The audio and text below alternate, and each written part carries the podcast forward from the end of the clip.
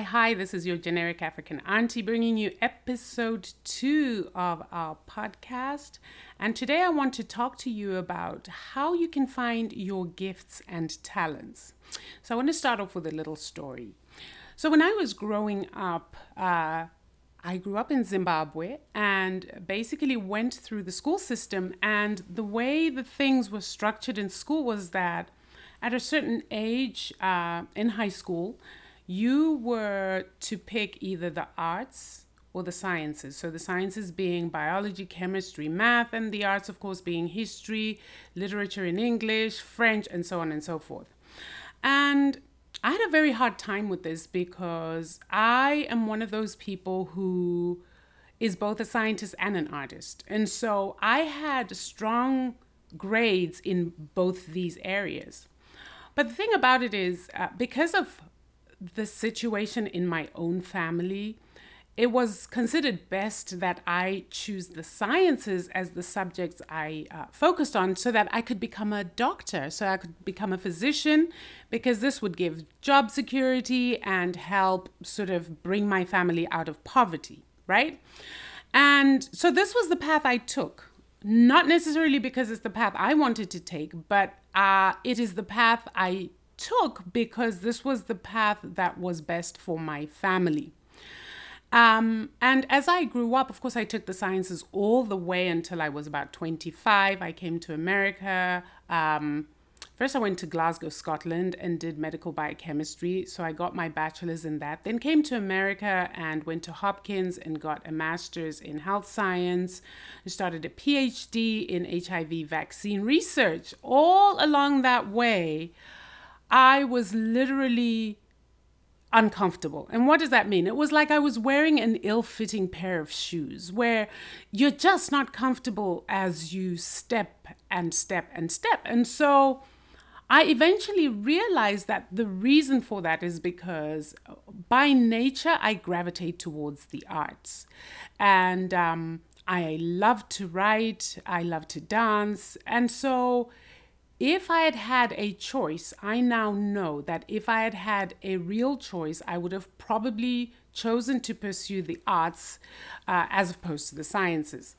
And the reason I tell this story is because most of us in our lives are doing things and pursuing things that are not necessarily aligned with who we are, but are the things that are the right things to do. So, for example, I accepted the fact that I was going to be a doctor because every time it was mentioned, everybody's face lit up, everybody became happy. My mom's face would uh, light up with pride. Family members started calling me the family doctor even before I actually went to medical school. So, I say all this to you because it becomes very difficult to go against what everybody wants for you and expects of you. But I want to tell you now, having lived a good 48 years of my life, that it's really important to start earlier on defining the things that you want to pursue and making sure that these things are aligned with your natural gifts and talents. I really believe that our gifts and talents which are God given, align with our purpose in this world. And if you are not fulfilling your purpose, it may be because you are not using the gifts and talents that you were born with. And so, how can you identify those things that come naturally to you, right? How do you identify the things that are innate to you, your gifts and your talents? The thing to ask yourself is what are you drawn to? Right? On any given day, what are the things that you are drawn to and what are the things that give you pure joy? Right? What is it that you find yourself spending a lot of your time with? Because a lot of times, if you look at where you spend the hours in the day, you will find that that is where you're you are naturally drawn to and that is those are the things that you really are interested in the other thing to look at is what do you value? So, for example, with me, right, I have probably over 5,000 books spread throughout my home. And even when I was younger and I got pocket money, the thing I would do is I would use my pocket money to buy books. I'm passionate about reading. And more specifically, I'm passionate about fiction. And lo and behold, guess what? I am a literary fiction writer.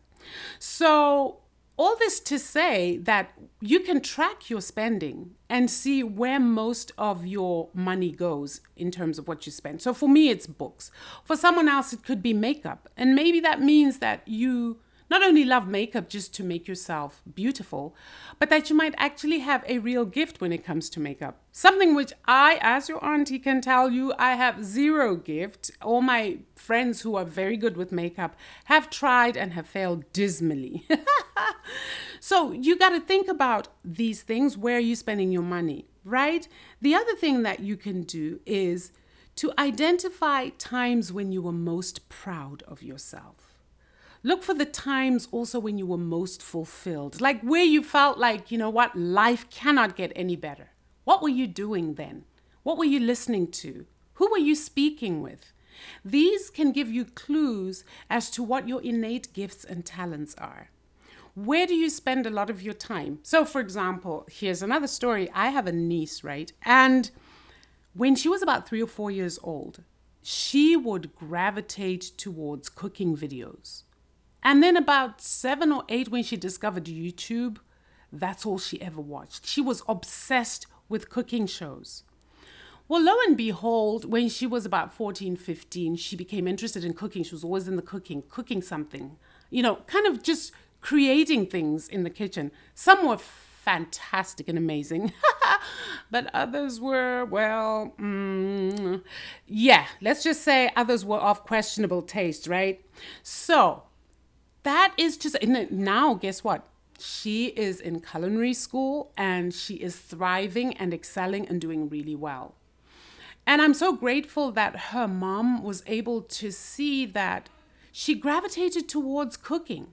And therefore that may be where her innate gifts and talents were and so it is always wonderful, like I said before, when your parents or your caregivers are able to allow you to be so much of yourself that they can identify the things you gravitate to, right? Because you are born with gifts and talents. It's just that perhaps they were never given an opportunity to rise to the surface where they could be identified because other people were projecting whatever it is they thought was best for you onto you. The other thing is journal writing spend a lot of time by yourself. Time spent alone is an investment in who you are. Please remember that. Let your thoughts flow onto paper in your journal, and over time, you'll probably see a pattern. You'll see a pattern in terms of the things you like writing about. You'll see a pattern in terms of the things that you mention over and over again, or themes in your writing that tell you where your gifts and talents might lie. What are the things you're searching on the internet, right? That's another way to find out. What are the things you're obsessed with searching over the internet? And I don't mean searching the websites where you buy clothes and shoes that may be a part of it, but that's not what I'm talking about, right? So don't say, oh, you know what? I'm spending a lot of time at Macy's. I'm spending a lot of time at Saks Fifth Avenue and uh, spending a lot of time on Tom Ford. That is not what I'm talking about. you might just have a spending problem there. We will deal with that on another day. I literally mean where you are spending time researching, reading, uh, feeling fueled, feeling fired up that may give you a clue as to what you gravitate towards. And sometimes, if you can do it, just meditate. Start out with, say, three minutes a day to center yourself and to listen deep within, right? Because sometimes there is just so much external noise. And by external noise, I don't mean the noise of children playing, I mean literally the noise of other people's stories about who you are that are actually drowning out your authentic story the real you. And so, spending time in meditation allows you to listen to yourself. And I would encourage you to be honest with yourself about the things that come up for you. A lot of the times, uh, many people, uh, especially young people, are so terrified of disappointing their parents or disappointing their community or disappointing their family you know, of letting the people who love them down. But I want to encourage you to explore who you really are without that fear, without feeling guilty, without any shame. Because the sooner it is that you come to realize what your gifts and talents are, the sooner you can develop them and give them to the world. Because let me tell you, the world needs you and your unique gifts and talents. Right now, the world is really hungry for your unique gifts and talents. And the people around you, even those you fear you're going to disappoint, are probably going to love the real and authentic you and support you in your pursuit of what it is you want to do with your life. And guess what? If they don't, it's disappointing, it's hurtful, but it really doesn't matter because you didn't come into this world to fulfill someone else's purpose and someone else's dream.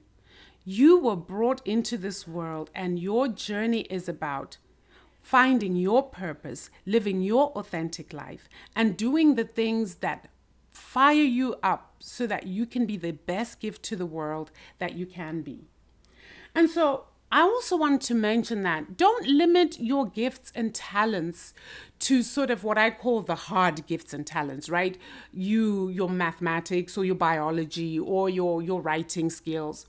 I want to look at some of the gifts and talents that people usually overlook. And these are things like empathy, right? Not everybody is an empath and not everybody is empathic. What does that mean? Empaths are people who feel really deeply for other people. These are people who are able to anticipate the needs of others, sometimes before others even know what their own needs are. That is a rare and special gift. The empath is able to sense or feel what is going to happen. They have premonitions a lot of the time. This is a huge gift which you can share with the world, but which can also guide you in your own life in terms of identifying when you are in danger and when you are safe. And for young women, particularly, this is important. We will delve deeper into this uh, in future episodes. Another gift is compassion. Not everybody has the gift of compassion. There are some people who are not able to be compassionate, they just aren't, right? So that's a gift to treasure. Strong intuition. Healers. There are some people who have the power to heal. And I don't mean that in just the physical sense, but I mean that in a sort of emotional, mental, psychological sense. Do you ever have that friend that you know you can go to and you can pour your heart out, and when you leave, you just feel so much better than before you went to her? Right? Your friend has the gift of healing. She has the ability to listen so deeply that she she provides you an energetic space in which you can heal. So those gifts are also very important. Uh, some people are good listeners, some people are good communicators. Some people care about justice, environmental issues. Some people are passionate about animals. All these things are gifts. Don't ever poo poo your gifts just because other people don't see them as gifts. You need to treasure every single aspect of who you are, and those gifts are very rare and very needed. And also, the thing to do is Remember not to compare yourself or your gifts to someone else. All too often, we fall into the trap of comparing our gifts to other people or wanting the gifts that other people have instead of searching for our own unique gifts and appreciating those and developing those. The thing I want to say about gifts too is that you have to work at them. Just because you're gifted and talented does not mean you do not have to do the work of developing these things. But the primary thing is to identify them and then set about finding ways in which you can develop them. So, for example, I started writing actually when I was 36 years old. Yep, that's just to tell you that I finally became aware of my gift and embraced my gift when I was 36 years old.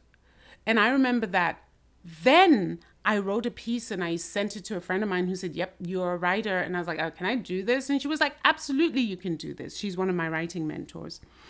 And so I decided, I was terrified, okay? I was really terrified. I decided to submit this short story to a publication. And lo and behold, it was accepted. But uh, the recommendations were that I work on my craft. In other words, I am a good storyteller, but in order to tell a story in such a way that your readers are engaged with it, you have to develop craft. And I didn't have craft because I didn't study creative writing, right? So I had to develop my gift, hone my skills at writing, literally by self teaching and writing over and over and over again. The more you practice with a lot of your gifts and talents, the better you become at it. And there is no genius out there who won't tell you the same thing is that you have to work at your craft and your gift consistently. Right? And then the other thing that you want to keep in mind as you go on your journey other than comparing your gifts to other people, is learn to celebrate other people's gifts and talents. This frees you up to be able to celebrate your own. This is really important as well. So I just wanted to come here and share these tips with you and let you know that I am so excited about you embarking on this journey of finding your gifts and talents and developing them. And that in the next uh, few episodes, we will delve a little deeper into how all this can happen.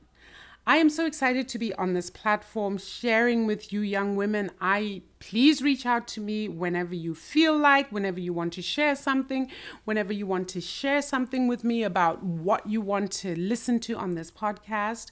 I'd also ask you please to leave me a five-star review if you really enjoyed this podcast. That way I can keep it coming and we can keep our platform ads free. Um, and I just want to let you guys know that I value you, I see you, and I love you. Until next time, this is your generic African Auntie B. Bye now.